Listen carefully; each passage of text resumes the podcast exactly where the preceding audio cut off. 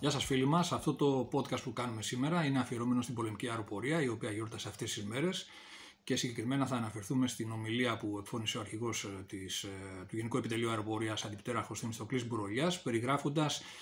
την κατάσταση στην οποία βρίσκεται σήμερα η πολεμική αεροπορία και τις προοπτικές που υπάρχουν για την εξέλιξή της. Αυτό που σημείωσε ο κύριος αρχηγός από την αρχή ήταν ότι βρισκόμαστε στην ευχάριστη θέση να έχουμε ήδη διαθέσιμη μία μοίρα με τα πρώτα 18 Ραφάλ, τα οποία εν συνεχεία θα ενισχυθούν με άλλα 6 για να συμπληρωθεί μία μοίρα πλήρες 24 αεροπλάνων και ήδη έχουμε ουσιαστικά και μία πρώτη μοίρα εξοπλισμένη με τα αναβαθμισμένα F-16 Block 70. Είναι η 332 μοίρα με τα Rafale και η 343 μοίρα με τα F-16 Viper, τα οποία σε λίγο θα αρχίσουν να εξοπλίζουν και μια δεύτερη μοίρα, την 340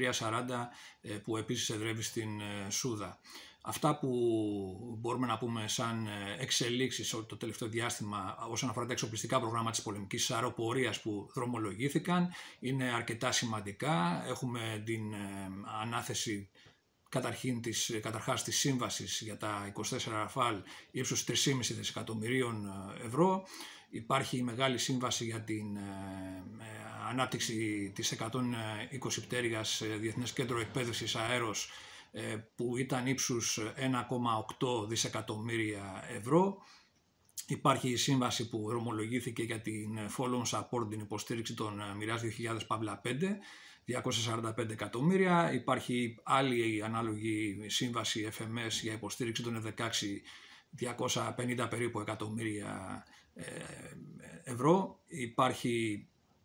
άλλο μεγάλο πρόγραμμα για τη συντήρηση, την εργοστασιακή συντήρηση των γαλλικών πυράβλων τύπου Cruise Scalp υψηλού κόστους, 164 εκατομμύρια. Υπάρχει η σύμβαση ανάλογη που αποφασίστηκε να ανατεθεί πρόσφατα για την Follow-on Support των βλημάτων αέρος-αεροσμικά, 190 περίπου 200 εκατομμύρια ευρώ, πράγμα που σημαίνει ότι έχουμε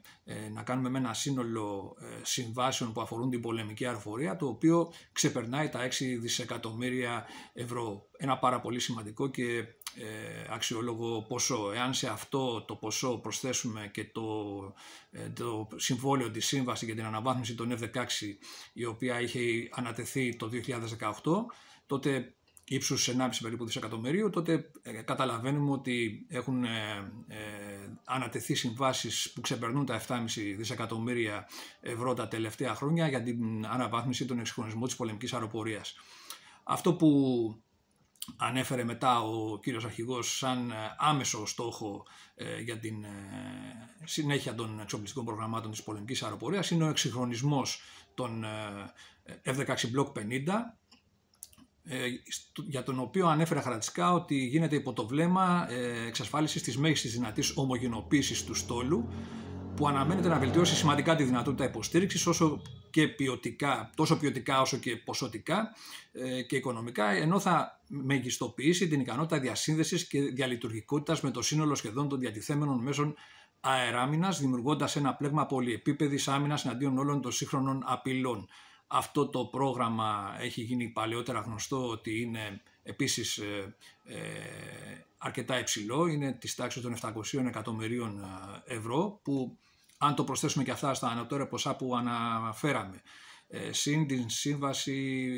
Follow-on Support για τα αερομεταφερόμενα συστήματα εγκαίρου προειδοποίησης και ελέγχου που αποφασίστηκε πρόσφατα, όπως και τις αντίστοιχες αποφάσεις για προμήθειες όπλων για βόμβες, συλλογές βομβών Spice και πυράβλους Rambaz για τα F-16, βλέπουμε ότι το συνολικό ποσό που έχει ανατεθεί από πλευράς, το συνολικό ποσό των συμβάσεων που έχουν ανατεθεί τα τελευταία χρόνια για την αεροπορία έχει ξεπεράσει τα 8 δισεκατομμύρια. Η περίπτωση των F-16 Block 50 αναφέρθηκε ο κύριος αρχηγός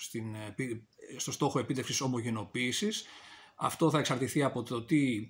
επιλογή θα γίνει, δηλαδή αν τα αεροπλάνα αυτά θα αναβαθμιστούν σε πλήρη διαμόρφωση V, που υπάρχει μια πιθανότητα, εξετάζεται αυτό το σενάριο από τους επιτελείς, ή θα αναβαθμιστούν στο επίπεδο των Block 50 ουσιαστικά συν, δηλαδή με τα πάρτια που θα προκύψουν, που προκύπτουν μάλλον ήδη από τα αεροπλάνα που αναβαθμίζονται και στην ΕΑΒ, και κατά συνέπεια δημιουργείται ένα απόθεμα από συστήματα ραντάρ, το ABG-68V9 και άλλα υποσυστήματα. Εάν αυτά εγκατασταθούν στο Block 50,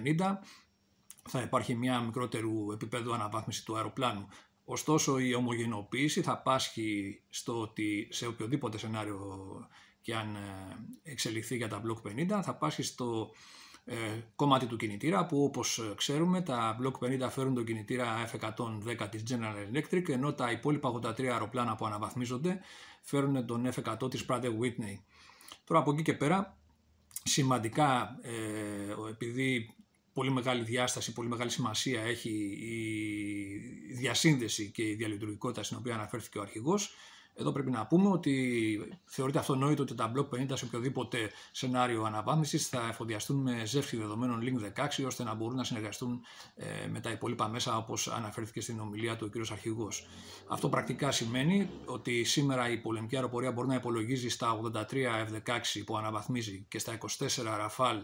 τα οποία θα παραλάβει, θα πρέπει να υπολογίζει σε αυτά ώστε να έχουν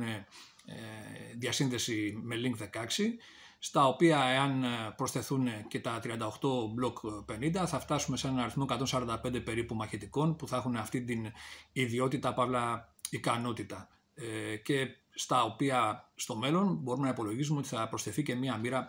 F-35. Ωστόσο, πρέπει να πούμε ότι από πλευράς ζεύξης δεδομένων Link 16, ο στόλος της τουρκικής αεροπορίας έχει μεγαλύτερο συνολικά αριθμό αεροπλάνων F-16 που έχει αυτή την ικανότητα. Έτσι σε απόλυτους αριθμούς θα υπάρχει μια υστέρηση και στο μέλλον, που σιγά σιγά όμως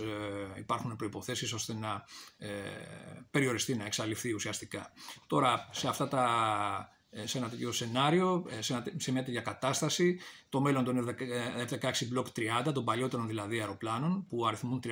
μονάδες, δεν παρουσιάζεται ιδιαίτερα ευίωνο, γιατί δεν μπορούμε να ξέρουμε αν θα υπάρξει κάποιο περιθώριο χρηματοδοτικό για την αφιέρωση πόρων και σε αυτό το τύπο αεροπλάνου. Τώρα, για το άμεσο μέλλον αναφέρθηκε φυσικά, για το προσεχές μέλλον μάλλον, αναφέρθηκε ο αρχηγός και στην προοπτική προμήθεια των F-35, την οποία αναμένουμε. Μπορούμε να πούμε ότι επειδή διαρρέοντος του χρόνου έχουμε φτάσει ουσιαστικά στο τελευταίο, διανύουμε ουσιαστικά το τελευταίο τρίμηνο, μπορούμε να πούμε ότι μάλλον ανάθεση σύμβασης πρέπει να περιμένουμε στο 2024. Εάν γίνει αυτό, η σύμβαση για τα F-35, συγγνώμη, όπως έχουμε γράψει κατά επανάληψη, θα κυμανθεί περίπου στο ύψος των 3,5 δισεκατομμυρίων, πράγμα που σημαίνει ότι στην τριετία 2021-2024, από το 2021 προσδιορίζουμε, επειδή από τότε αποφασίστηκε και διατίθεται μεγαλύτερες πιστώσεις για εξοπλιστικά προγράμματα. Σε αυτή την τριετία λοιπόν 2021-2024 θα έχουν ανατεθεί συμβάσεις για την πολεμική αεροπορία ύψους 10 και πλέον δισεκατομμυρίων, στα οποία μπορούμε, όπως είπαμε και πριν, να προσθέσουμε και την παλαιότερη σύμβαση για τα F-16V, για να έχουμε μια εικόνα συνολικότερη στο μυαλό μας. Τώρα ο κύριος αρχηγός επίσης περιέγραψε και το μελλοντικό πεδίο μάχης, στο οποίο θα βρεθούν αντιμέτωποι, ήδη πρέπει να προετοιμάζεται από τώρα η πολεμική αεροπορία για να βρεθούν αντιμέτωποι οι μελλοντικοί αεροπόροι μας.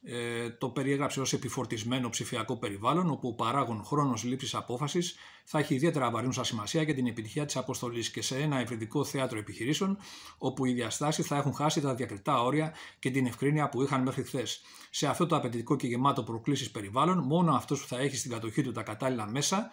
και θα έχει εξασφαλίσει το απαιτούμενο και ποιοτικά εκπαιδευμένο προσωπικό, θα μπορέσει να επιβληθεί και να επικρατήσει σε μια σύγκρουση. Βλέπουμε λοιπόν ότι πρώτιστα ο αρχηγός τονίζει την προϋπόθεση της ύπαρξης των κατάλληλων μέσων. Και αυτό συνάδει απολύτως με τα προαναφερθέντα από εμάς, που τονίσαμε που δείχνουμε πόσο μεγάλα ποσά έχουν διατεθεί μέχρι τώρα για την ανάπτυξη της πολεμικής αεροπορίας, τον εξυγχρονισμό της, ώστε να μπορούμε να πούμε ότι βρίσκεται πραγματικά στην αιχμή της τεχνολογίας και δεν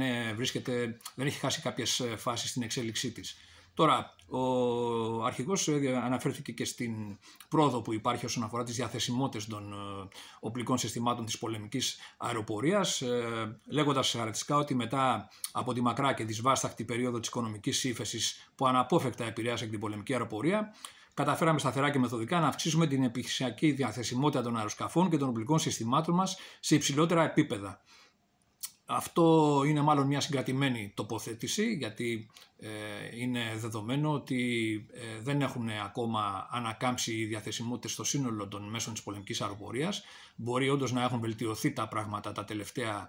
3-4 χρόνια, ωστόσο υπάρχει πολύς δρόμος ακόμα, όπως δείχνουν περιπτώσεις ανοιχτές, για παράδειγμα με την Follow-on Support των ελικοπτέρων Super Puma που αντιμετωπίζει προβλήματα, ή ας πούμε την περίπτωση των Follow-on Support των αντιαεροπορικών συστημάτων Κροτάλ που πρόσφατα πριν από μερικούς μήνες μόνο αποφασίστηκε, ή την περίπτωση της Follow-on Support των μεταφορικών αεροσκαφών C-27J, η οποία βρίσκεται σε εξέλιξη και σιγά σιγά σταδιακά επανακάμπτουν οι διαθεσιμότητες του συγκεκριμένου τύπου. Άρα λοιπόν υπάρχει ακόμα, μπορούμε να πούμε ότι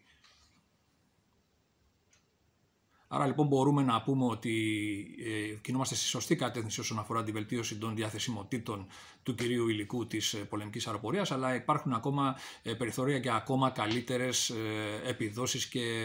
αριθμούς. Συμπερασματικά μπορούμε να πούμε ότι υπάρχει μια συγκρατημένη αισιοδοξία όσον αφορά τις διαθεσιμότητες του υλικού της πολεμικής αεροπορίας συνολικά. Υπάρχουν περιθώρια για να γίνουν ακόμα περισσότερα πράγματα και υπάρχουν ακόμα ελλείψεις που πρέπει να διευθετηθούν. Από εκεί και πέρα η συνολική τοποθέτησή μας στη σύντομη περιγραφή αυτής της κατάστασης με αφορμή την ομιλία του κυρίου αρχηγού δείχνει ότι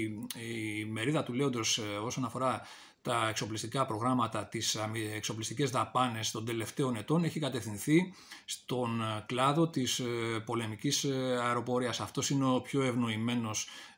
κλάδος παύλα όπλο από τα τρία